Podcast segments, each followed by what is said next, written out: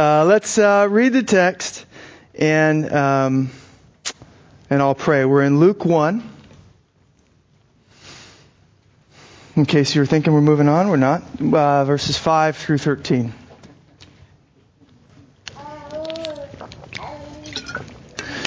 We're going to slowly make our way through Luke's gospel in this church, and uh, we find ourselves in the story of uh, Zechariah and Elizabeth. Luke 1, verse 5 through 13. That's what we're going to read today. If you need it, anybody raise their hands if they need a Bible? We'll get one to you. Everybody got one? All right. Let's read this. In the days of Herod, king of Judea, there was a priest named Zechariah of the division of Abijah. And he had a wife from the daughters of Aaron.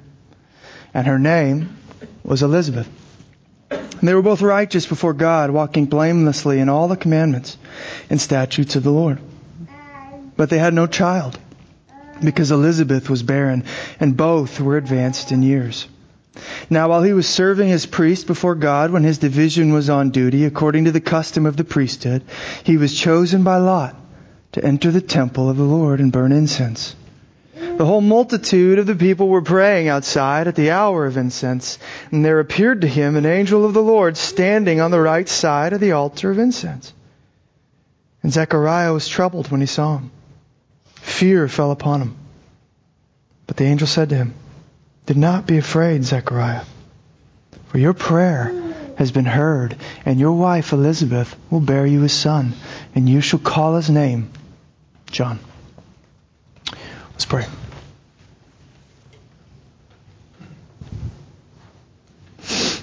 Do not be afraid, Zechariah, for your prayer has been heard.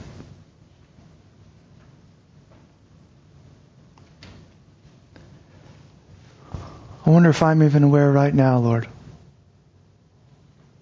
that you hear me.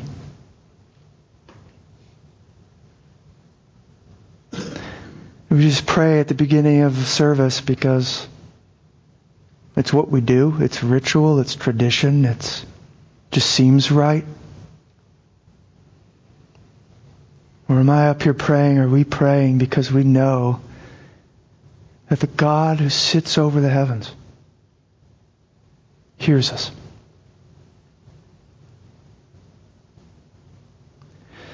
We're in your presence right now, Lord. And it's an amazing thing, but you lean in. You lean in. You delight to hear the prayers of your children. So, God, we uh, bring our attention to you and we ask for your help. We ask for you to come, bless this word. As we get into the scriptures together, would you open our hearts up? And today in particular, would you encourage us in the power of prayer? Would you show us just what it means that you connect the advancing of your plan with the humble prayers of your people. And I pray the effect would be that we'd all, we'd all be excited and unleashed to fulfill that command that Paul gives us to pray unceasingly. We'd be amazed that we're heard and we, we don't want the dialogue to stop with our Heavenly Father, our Heavenly Bridegroom. So would you come, Jesus, and bless, uh, bless us here. Bring us near to you. In Jesus' name we pray. Amen. All right. We return. I do not feel good. You know what? It might be good for you guys. I, I was told that um, somebody that one of my friends who was here a week or two ago was like, watching you preach is like watching a tennis match. So I'm doing this, you know and people's heads are going back and forth. I might be a little less mobile today, so some of you are like, okay, I might be able to like focus a little bit more. It was kind of funny. Uh, anyways, all right, we return to the story of Zechariah and Elizabeth, to whom the announcement of a coming son is made. John, the forerunner to the long anticipated Messiah. Jesus, right? Last week I came to this text with five questions. We answered four of them, we've got one left. The five questions that we went through, or that we're going to be going through. Why this couple? Why Zechariah and Elizabeth? What was the point in choosing them? God's inaugurating the age of fulfillment. He's bringing His Messiah in. He's intruding into the human story in a powerful way. And He's doing it with this couple. I said, why? And I asked, why this place? He's doing all this in the temple. Zechariah's chosen by Lot to go into the temple. And I asked, why this hour? The hour of incense, or like last week, we talked about the hour of the burnt offering. Same thing. Why this angel? Why was Gabriel the one sent to give the announcement of the forerunner to the Messiah?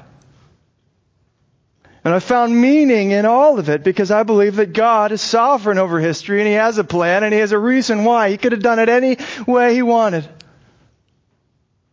And we were, we kind of summed it all up in that phrase that became the title of last week's sermon, God with us through sacrifice forever. Not going to go back into any of that. That's last week's message. You can find it online. Today we have the fifth and final question. Why did God go about inaugurating the Messianic age in this way. And by way, what I mean is through prayer, in the context of prayer, a praying people, a praying priest, the hour of incense. All these things we'll see are going to direct us to this idea of prayer. And God is connecting this inaugurating moment, this announcement of John who's going to be forerunner to Christ with the prayers of his people. It seems God and Luke are jealous to help us make this connection. And so I want to ask, why? Why bring this so clearly to our attention? What is God communicating here. Now, before we can answer this question, I want to make sure that we all see the connection I'm, I'm referring to. Where we can answer why, why prayer connected to the advance of His plan in such a profound way.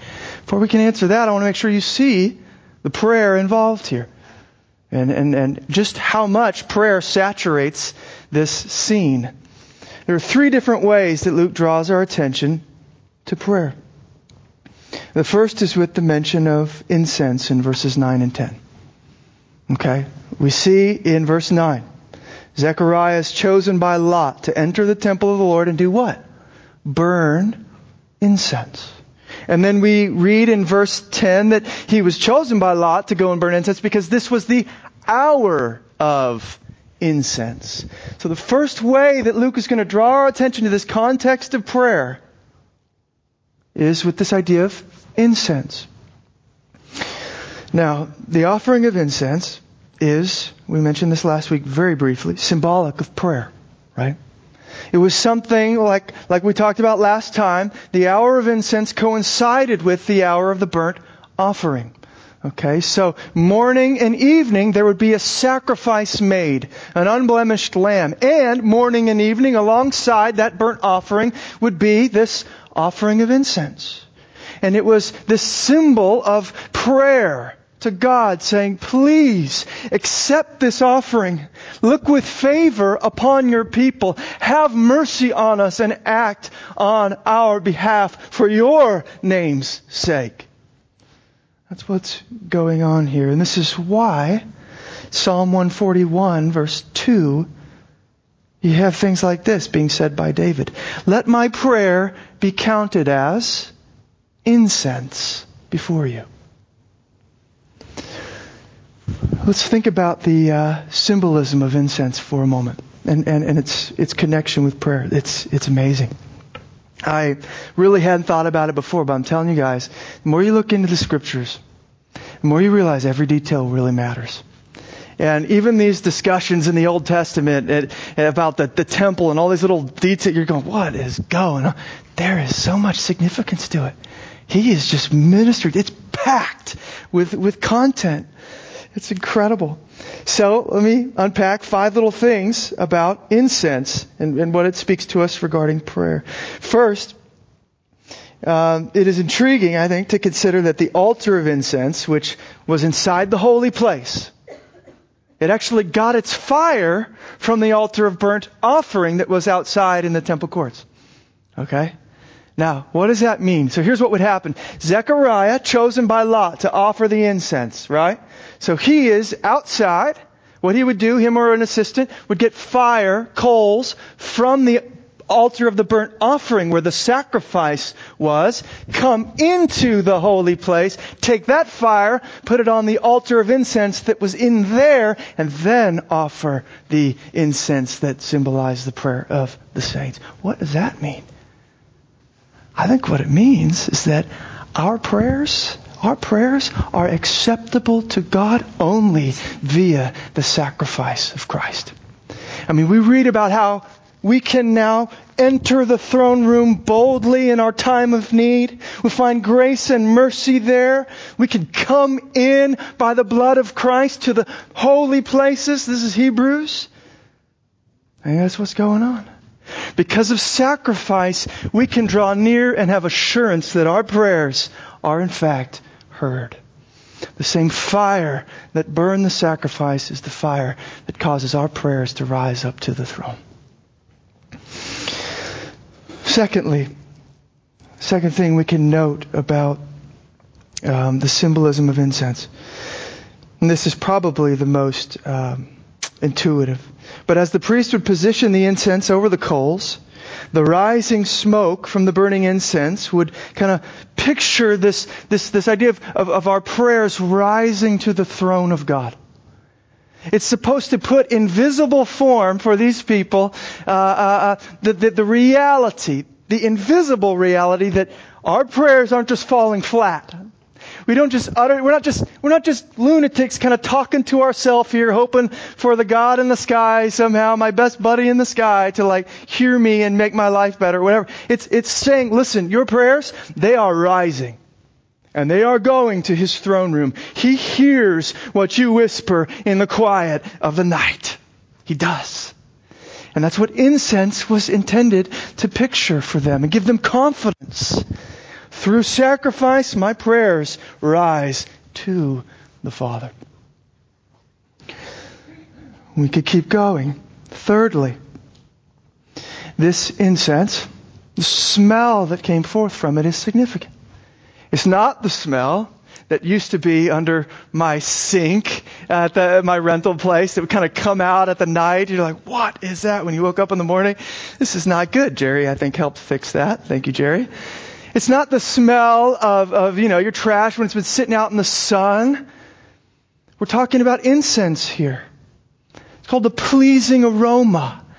So, not only are our prayers rising to God, but they are pleasing to Him. They are a delight to Him. Have you ever felt like maybe your prayers more like, like flies buzzing around His banquet table up there messing up His party? We're just annoying Him. We're in His way. This is here. The symbolism of incense is here to say, no, it's not that way. I love it. I love it when my children pray. I love it when they call on my name. It's like we're about to go into holiday season, right? And you got, you got the homes that now have these pleasant aromas coming out, right? Hopefully. You got the, the apple pie and the cookies and the cinnamon and all that other stuff. That's pleasing to us. We're excited. That's kind of like God say, that's what it smells like when my people get on their knees and they pray. I love it. And then, Fourthly, we, we connect uh, this hour of incense, like we said, with, with the hour of the burnt offering. And we go back to Exodus 30 where this is mentioned. And what we find is just like that burnt offering was to be a perpetual offering. Kind of this idea of it's day by day, continually, never ceasing offering. We need sacrifice every moment. The same thing is said of the incense. It's a perpetual or continual or unending offering of incense, meaning not only do my prayers reach him and they are a delight to him, but he can't get enough of them. is this idea of keep them coming. Keep them coming. This is the, this is kind of the, the pictorial form of the Pauline command, if you will. Pray always. This is what we have here with the incense. It's the idea of a perpetual incense offering. Keep the prayers coming. We were created for relationship with Him, to be praying always to Him. And He loves it. And then finally, I didn't read this anywhere. I was just thinking, you can toss this out if you want. But it seemed to me that the method of, of offering the incense uh, and making the incense perhaps has some symbolic significance as well. We're told specifically in Exodus 30 that, that the way they would make the incense was crushing it to a fine powder, very small, beating it till it's just small and broken, and then combining these ingredients, right? And then you take that crushed stuff and you light it on fire.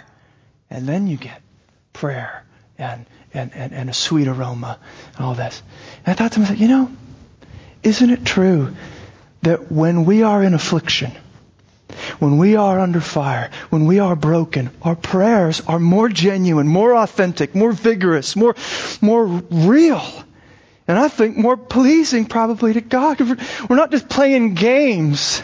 We realize I need you and I need you now. So there's something to this broken-hearted crying out to God that I think is also pictured for us in this incense. That's just the first thing that Luke does for us in connecting um, the advance of his plan to prayer. The next uh, um, aspect of prayer that, that he brings to our attention is this multitude that's outside. And you see that in verse, uh, the first part of verse 10, where it says the whole multitude of the people were praying outside. So we have all this incense symbolism regarding prayer, and now we have this multitude of people that are outside praying as all this is going on. So you have these people p- picturing kind of the, the faithful remnant, if you will, of Israel, waiting for God, praying to Him, pleading with Him to remember His plan and His promises and act. Okay? And they're out, they're this multitude. It's probably, this is why scholars think that we're looking at the evening sacrifice here. We're looking at the evening offering of incense and burnt offering because the evening um, offering coincided with the hour of prayer at the temple, about 3 o'clock p.m., I guess. Not really evening by our books, but I guess that's what they did. So there would be this group that would come into the temple at this point to seek God in prayer. You got the incense, you got the crowd, and then finally, the last thing Luke brings to our attention is in fact the climax. You got Zechariah. We have a praying priest. Here's what would happen as Zechariah is moving into the holy place and he's, he's starting to burn the incense. He would also himself do what was symbolized there. He was, was, was called to intercede for his people intercede for the nation. He'd be calling out, God, why? Why are we in exile in our own land? Why are we under Herod the Edomite? Why? Where are you? Where is your salvation? And so, it is in context, it is in connection with the prayers of God's people that now we see with Gabriel. God is going to advance His plan. The first thing God says, the first thing God brings attention to as He is now entering back into history and bringing in His Son is, I've heard your prayer. Look at it. Verse 13a. Do not be afraid, Zechariah, for your prayer has been heard. What breaks the years of silence? You know, we talked about the 400 silent years between the end of the Old Testament and the New Testament, the beginning. Don't be afraid, Zechariah. I have heard your prayer. The advance of God's plan connected to the prayers of His people. That is, I think, very significant. And so now we return to the question I had at the beginning. Why this way? Why does God choose to make that connection plain? What is he trying to say? My answer is going to serve as the thesis for this sermon as, as we proceed. And here it is. God incorporates man's prayer because he desires man's partnership. I'll say it again. God incorporates man's prayer into the advancing of his plan because he desires man's partnership. He not just after doing this himself, he wants to include us in it. I'm going to have to qualify this because I'm sure some people might struggle, but here is what I am seeing. God does not only want us in the family house we talked about last week, dwelling with Him. He doesn't just want us in the house, kind of sitting in the back, kind of doing nothing, playing video games in the, in the, the heavenly home. He wants us in the family business. Okay? Not just the family house, but the family business. A part of His mission, a part of His plan, wanting to advance and bring the world the glory. He wants to include me in that. And I think that's why he incorporates prayer here at the very beginning of it. As if to say, you're a part of this plan. I want you in this plan. I'm going to respond uh, in accordance to your prayers because I'm trying to say, I want you to be in it. We're doing this thing together. Now, this might make some of you with a more reform bent a little nervous. Because you say, partnership? Now, wait a minute. God doesn't need us, right? I mean, we're going to read it. I, I, I, think it's in Luke's gospel. It might just be Matthew. I think it's Luke too. But where, where John the Baptist says, aha, you think you're, you're important because you're children of Abraham. God could raise up children of Abraham from stones. He doesn't need man to do anything. So now you're talking about partnership, Nick. Are you making God beholden to man? No. There is a big difference. I'm not saying that God needs us to advance His plan. He doesn't. I'm saying that He wants us to be a part of it. I'm saying He desires it. That He incorporates man's prayers because He desires man's partnership. Let me show you this. This, I wonder if you've noticed, this is actually, uh, this has been the case from the very beginning. From the very beginning, when God creates man, Adam and Eve, you see this right away. And as I was reflecting, I was like, this is incredible. What a God. I mean, there are things you can't give an account for. You don't know why. He could, but this is the way he, he created things. So let me give you a couple examples of how he wanted man's partnership. He's always been wanting to, to, to accomplish his plan through the mediation of his creatures. Think about um, what happens there in Genesis 1 and 2. Think about how he, he, he sets up this garden, right? It's this little garden paradise. I don't know if you noticed that. This little spot among uncultivated earth. And they're supposed to take this garden paradise and expand its borders until it becomes the earth, if you will. All of a sudden they think, oh, I mean, we're talking about God here. If He made the little garden, why not make the whole thing a garden and just be done with it? Right? Why put man in this place and say, now I want you to expand it? Through faith and obedience to me, let's take this thing out. Partnership. Same thing with, with, okay, why create just one couple? Why just a couple? And tell them to be fruitful and multiply the earth. Why not just create the whole earth full of people? God would be much more efficient at this than us. He would do a better job, I am sure. And yet, what we have is this idea that He wants to be in relationship and partnership with us in the advance of His plan. Here's one you maybe never thought of. This is incredible. Why? Why? Did I say I wasn't going to move? Why does God create Adam? And then bring creatures to him, animals and things, and ask him to name the animals. You ever thought about that? You realize every detail in the scriptures matter. Matters. Why? Let me tell you something. What did God just get done doing in the six days of creation? Creating things and naming it. I call this day. I call this night. I call that land. I call that sea. He just got done creating and naming. And then he says, now, in a subordinate sort of, an, an analogical sort of way, I want man to be a part of my reign over the earth. That's why, when they're created in his image, he says in Genesis 1.26, now have dominion over over all things. Are we, are we kings now? Well, yes and no. We are kings under the King of Kings. We partake in His reign. He wants us to reign with Him. Partnership.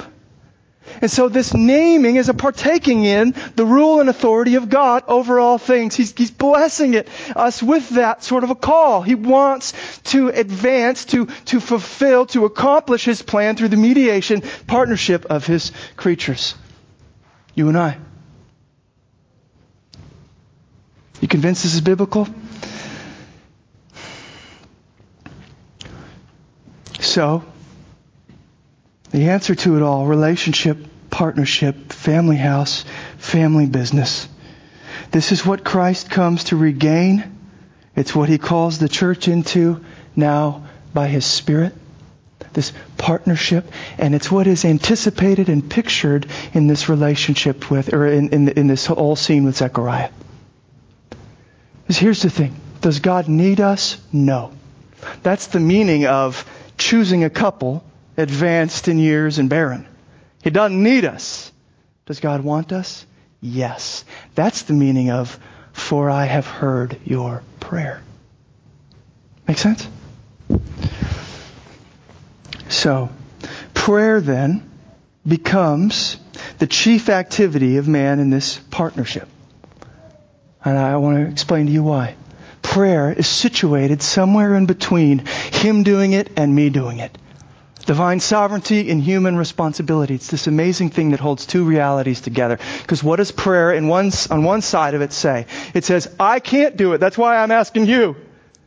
You alone can do it. It's your plan, your way, your power. That's one thing prayer says, but it also says, for some reason I know you want to do it in and through me. And you want me a part of it. That's why you invite me to pray and talk to you. You want me in this. Even though I can't do it, here I am both together. Pretty awesome. So, prayer becomes the chief activity of man in this partnership. And again, then, God incorporates man's prayer because he desires man's partnership. And we could have ended the sermon there. Some of you have been like, oh, it'd been nice to be out early this week. We're not even close. we could have ended it there and moved on to maybe next verses in Luke or something else. But I, I wanted to linger here. I wanted to linger here for a couple of reasons. First reason, this theme in Luke, both his gospel and his book of Acts, huge for him.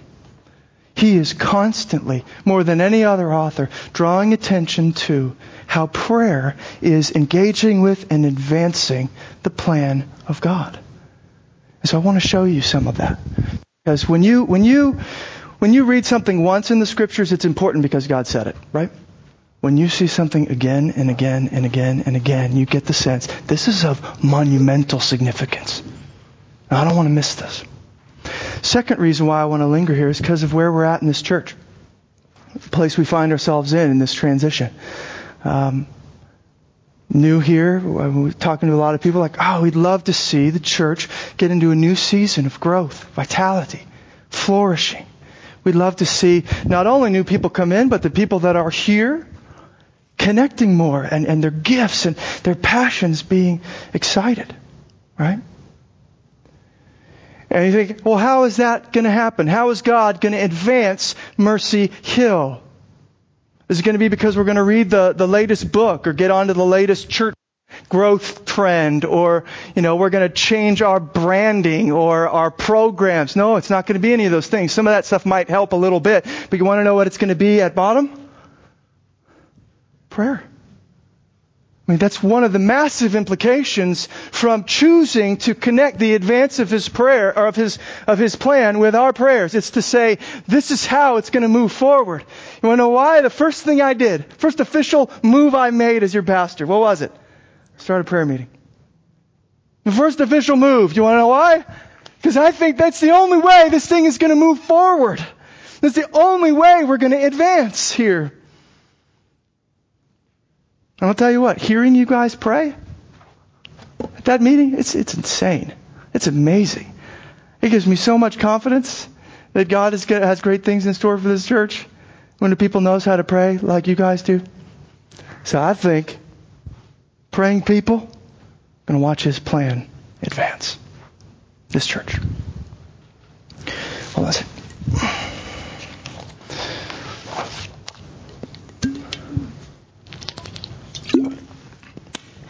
So, in an effort then to defend and display my thesis that God incorporates man's prayer because he desires man's partnership. I want to show how prayer plays a critical role in advancing the plan through Luke's gospel, in Jesus, and then in the book of Acts through the church. Okay? We've already looked at, and you notice maybe the, the headings on your handout, we've already looked at a praying priest and the coming Christ. Okay, so a priest praying brings in, if you will, the Christ. Then we're going to look at a praying Christ in the coming church. Christ and his prayer life will bring in the church. This plan keeps expanding. And then a praying church is going to actually bring in the end, which is in fact a new beginning. So, let's get moving here. Um, we'll begin with a praying Christ in the coming church. It's a massive understatement to say that Jesus is a unique man, right? He, he, he is fully God and fully man. But here's the thing that we can't forget in our Christology and our understanding of Christ. He was a man. Okay? That is very significant. He's not just God, he was also a man. And as a man, he was all that God created man at the first to be. That's Jesus. Which means he becomes not just some stellar, you know, example that I could never attain to. He becomes what I ought to be. He becomes the template for humanity. When we look at him in the Gospels, we're looking at what God created us to be like. And interestingly enough, for the God man, prayer occupied a central, a fundamental place in his life. We would think to ourselves, if there was anyone, if there was anyone for whom prayer would be unnecessary, you know, outdated, it would be Christ. And yet what we see is that even though, mystery of all mysteries, he upholds the universe with a word of his power, he also is constantly pouring out his words to the Father that he might be sustained, that he might have power, that he might be able to partner with God in advancing his plan. As man, prayer is his breath. And Luke, as I said, more than any other author, draws our attention to this. Uh, I think the other gospel writers mention maybe two prayers of Jesus. Luke brings in nine. I'm not going to look at all of them. I just want you to know that because I want you to see this is a major theme for Luke and he wants us to see it. So, let's move through his story just a little bit. Jesus and prayer and, the, and how he engages this plan and how we watch it advance. Luke 3, 21 through 22. What do we have? This is the outset of Christ's public ministry. Very important moment. This is his baptism. signifies his anointing as the final prophet, priest, king. And it's from there that we read he begins his ministry. But what do we see happen here at his baptism? Let's make note. It says this.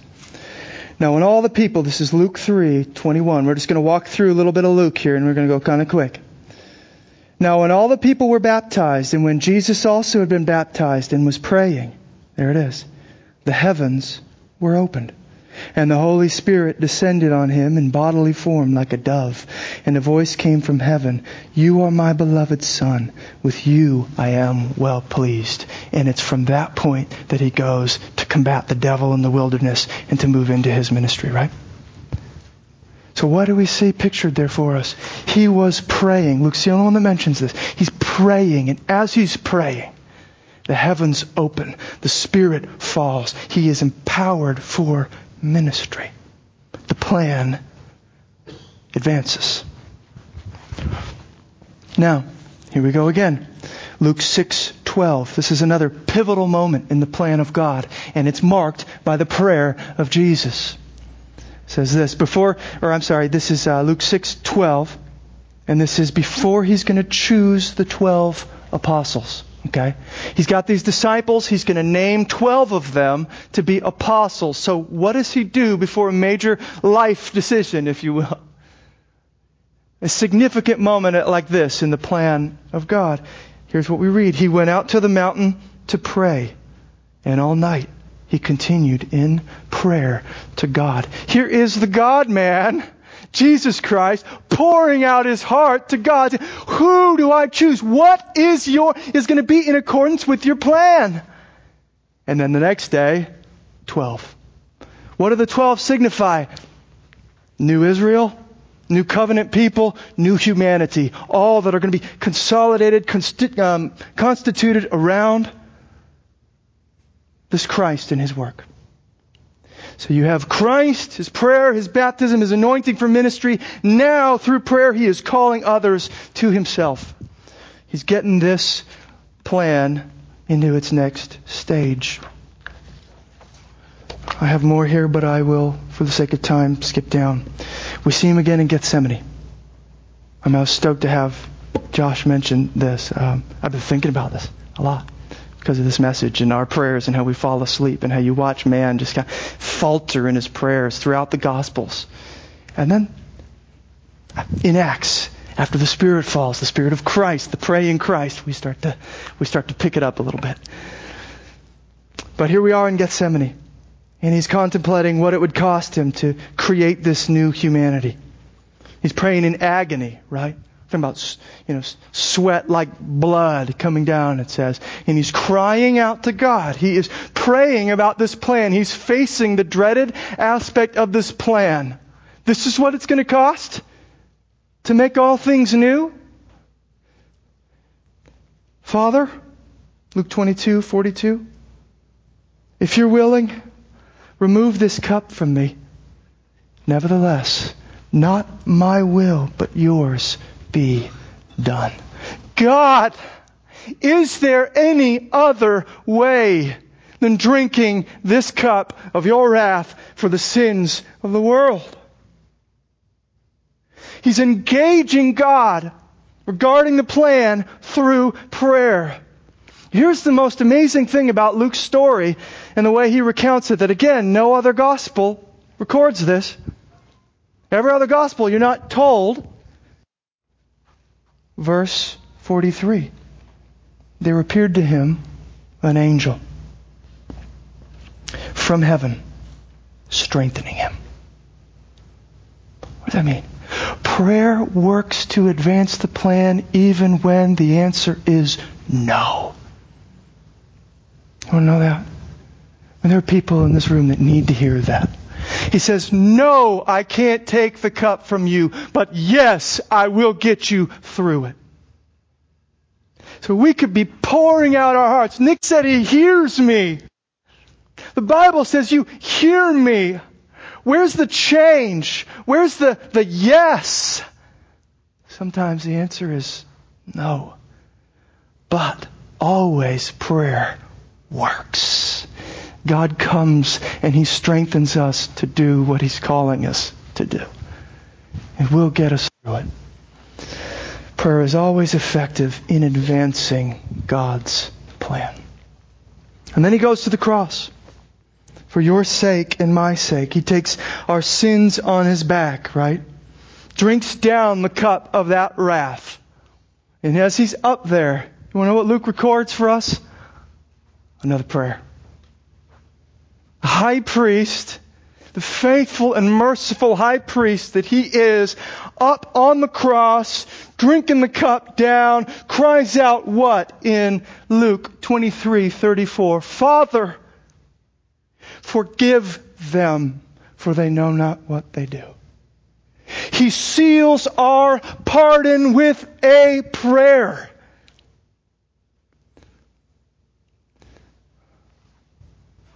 He intercedes. He lives to intercede for us. And the plan of God advances. A praying priest and the coming Christ. A praying Christ and now the coming church. We'll watch as the praying church brings in the coming end. Jesus the second Adam, regains the divine human partnership. Okay? He brings man back into it. He lived that partnership. And he calls us back into it by his Spirit. And we watch as we follow Luke's material from his gospel and the life of Christ into the book of Acts and the life of the church. And what do we see? But exactly what we would expect. That as Christ now pours out his Spirit on the church, what happens with the church? How's the church going to advance the plan but the same way that the Messiah did? Through prayer.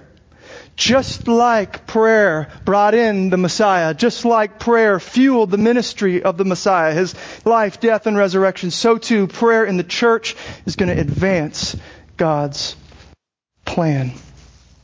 From Jerusalem to Judea, Samaria, the ends of the earth, till the end of the earth.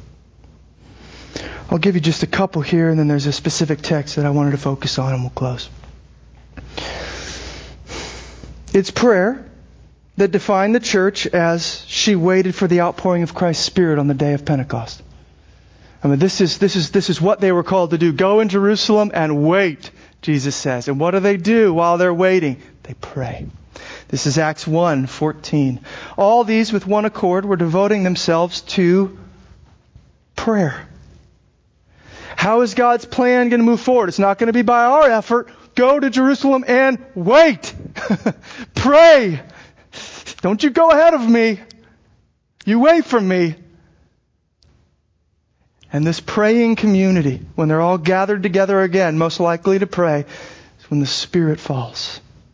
Similar to like Christ's baptism, when the Spirit fell on him and empowered him for ministry, so too now the Spirit falls on the church in that same way, and they move out from there with boldness and power and strength, proclaiming Jesus everywhere they go.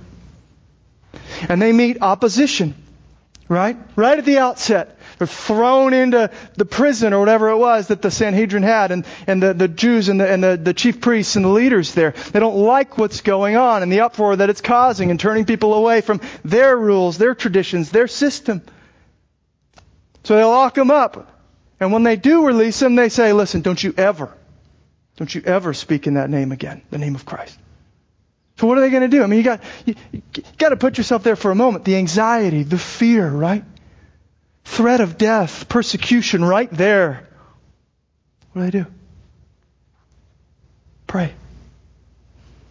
We read in Acts 4:31 when they had prayed they all gather together they pray cry out it's an incredible prayer there in Acts 4 when they had prayed the place in which they were gathered together was shaken and they were all filled with the Spirit and continued to speak the word of God with boldness. So what happens? There's a threat to the advance of this plan. So they pray. God pours out the Spirit and the plan advances. They go out in Jerusalem with boldness. Again, we can do this. Spirit's upon us. In fact, they go out with such boldness that we watch a great persecution arise in Jerusalem, which scatters the people and spreads the gospel. So we watch as the plan continues to advance. You want to know how it, how it happens? In Samaria, Samaritans that, that the Jews despise, the gospel's going to reach them. How does it reach them? The apostles are called in to lay hands in, pray for them. Spirit falls. Oh my gosh. Same spirit that fell on Jews is now on Samaritans. This gospel is moving out. This plan is advancing. And then, global missions. You want to know where it started? A prayer meeting. Prayer meeting. Acts 13, Acts 13, 2 through 3. I'm trying to go fast here because I'm, yeah, it's a perennial problem. So, it's a prayer meeting. What happens? They're gathered together at the church at Antioch. They're worshiping, they're fasting, they're praying, and the Spirit says, set apart Saul and Barnabas and send them out to the Gentiles. And the missions movement, the global missions movement, was initiated. Jerusalem, Judea, Samaria, ends of the earth, prayer. Prayer is a part of advancing His plan at every point. God wants partnership with us in this plan. The praying priest and the coming Christ. Praying Christ in the coming church, a praying church in the coming end. Now this is incredible. This is, this is where I'm, I'm going to leave us. We're actually going to leave Luke's material at this point, but we're going to return to the imagery of incense that, that we picked up in, in Luke 1. This is Revelation 5, or I'm sorry, Revelation 8, 1 through 5. Talking about the end of the world now, okay? Talking about the end of the world. And believe it or not, our prayer is feature large in this moment. It's incredible. It's incredible. Let's read this. I'll make a couple notes. When the Lamb opened the seventh seal, there was silence in heaven for about half an hour. Then I saw the seven angels who stand before God, and seven trumpets were given to them, and another angel came and stood at the altar, now, with a golden censer. And he was given much incense to offer with the prayers of all the saints on the golden altar before the throne. And the smoke of the incense with the prayers of the saints rose before God from the hand of the angel. Then the angel took the censer and filled it with fire from the altar and threw it on the earth. There is so much we could say here. I'll give you two things. Two things that are worth pointing out. Because I realized I probably went right by you. First, note the silence in verse 1. The Lamb the only one worthy. Now, this is his plan. The only one worthy to break the seal on this scroll breaks the seventh and final seal, and there is silence in heaven. Before this, the previous six seals, when they were broken, stuff happened immediately. Okay? Judgments in kind of an escalating way were kind of poured out on the earth. This seventh seal opened silence. This pregnant silence drawing attention to something. You want to know what it does? It opens space here for the saints to speak. You want to know what is happening in the silence? What, what, what, what this is pointing to? There are these prayers. The incense, right? This almost like what Zechariah is doing back in Luke 1, happening in the heavenly, in the heavenly temple at this point. And this incense is being taken and laid on the altar. And this incense is the prayers of the saints being offered to God. Up until this point, it's as if God was just, it was only God's work. He's doing it, all this stuff is happening, and then all of a sudden, silence, and we're shown, here's where we fit in. And it is massively significant. Our prayers are accumulating and they're moving toward the right time when God would bring in the end. Now, let me, let me make note of this for you. This is also important. What, where does the judgment come from after the seventh seal is broken? I wonder if you notice this. The angel, the angel takes fire from this, this altar of incense, if you will, and that becomes the basis for this final kind of judgment that eventually is going to lead in the, uh, the, the kingdom of God becoming the kingdom of earth. That's Revelation um, 11, 15. That's where all this is going. And what happens? But the angel grabs, basically saying, your prayers, your prayers are connected to the coming of the end. Our prayers before God, rising, all those prayers over the years, Your kingdom come, Your kingdom come, Your kingdom come, have accumulated, and God says, now's the time. And He connects the end of the world with the prayers of the saints by pulling from the fire of that altar that has our prayers on it and ushering in the last judgment and ultimately the new heavens and new earth. What do we find is going on in the new heavens and new earth? We read in Revelation 11 that the kingdom of the world has become the kingdom of our Lord and His Christ, and He's going to reign forever and ever. So the world is becoming His kingdom by the prayers of His saints. But in Revelation 22, what do we see? We also are with Him. And what are we doing? Reigning. There's a partnership established through the whole advance of the plan to the end and into the new heavens and new earth. We are going to be what we were intended to be at the first, okay, because of Jesus. And so here's where I would leave you. If prayer is what God points out from beginning to end as, as that which, which it helps advance God's plan, it's there at the inauguration in a praying priest. It's there through the, the middle, if you will, with the praying Christ and a praying church. And it's there at the very end, as we just read in Revelation. If prayer is that significant to the plan of God,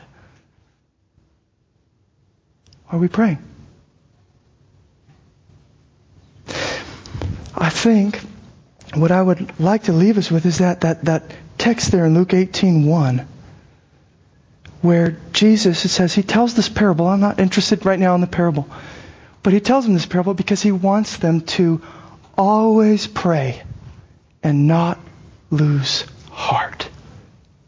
And as we're going through all this stuff, I, I, the, the, the effect I want it to have on you is I ought always to pray and not lose heart. Even when I think I'm barren and advanced in years.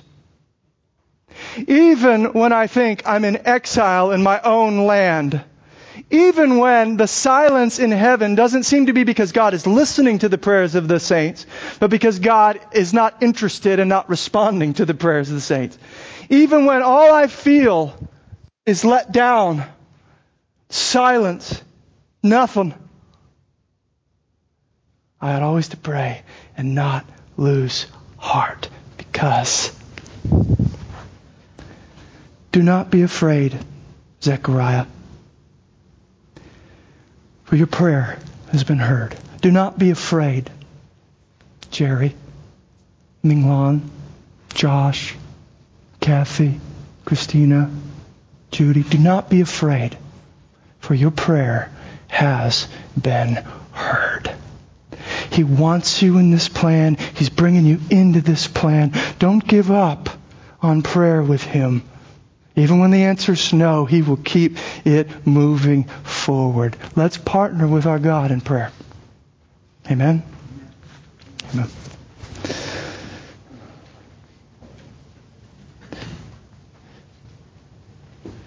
Jesus, we are amazed that you would include us. We know it's by virtue of the, of the Lamb slain, what you did on the cross.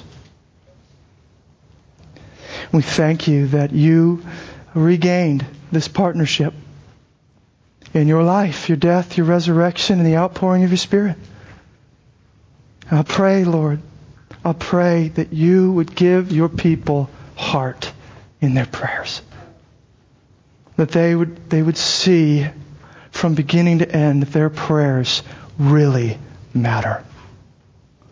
And you listen, you love it, you want it never to stop. So, God, encourage us in that, we pray. God, we pray that you would help us to pray. Jesus, we know that you lived the prayerful life. And we know that by your Spirit, you can grant us that sort of life. Help us, God. Help us to turn our thoughts outward and upward. That instead of nursing our anxieties and our fears, our bitterness, our struggles, we would turn to you, Lord. We would live in constant prayer. Prayer would be our breath like it was for you. Jesus, thank you that you've incorporated us into your plan. Thank you that you let us be a part of advancing it. Please would you do it in our lives and in this church? We pray. Amen.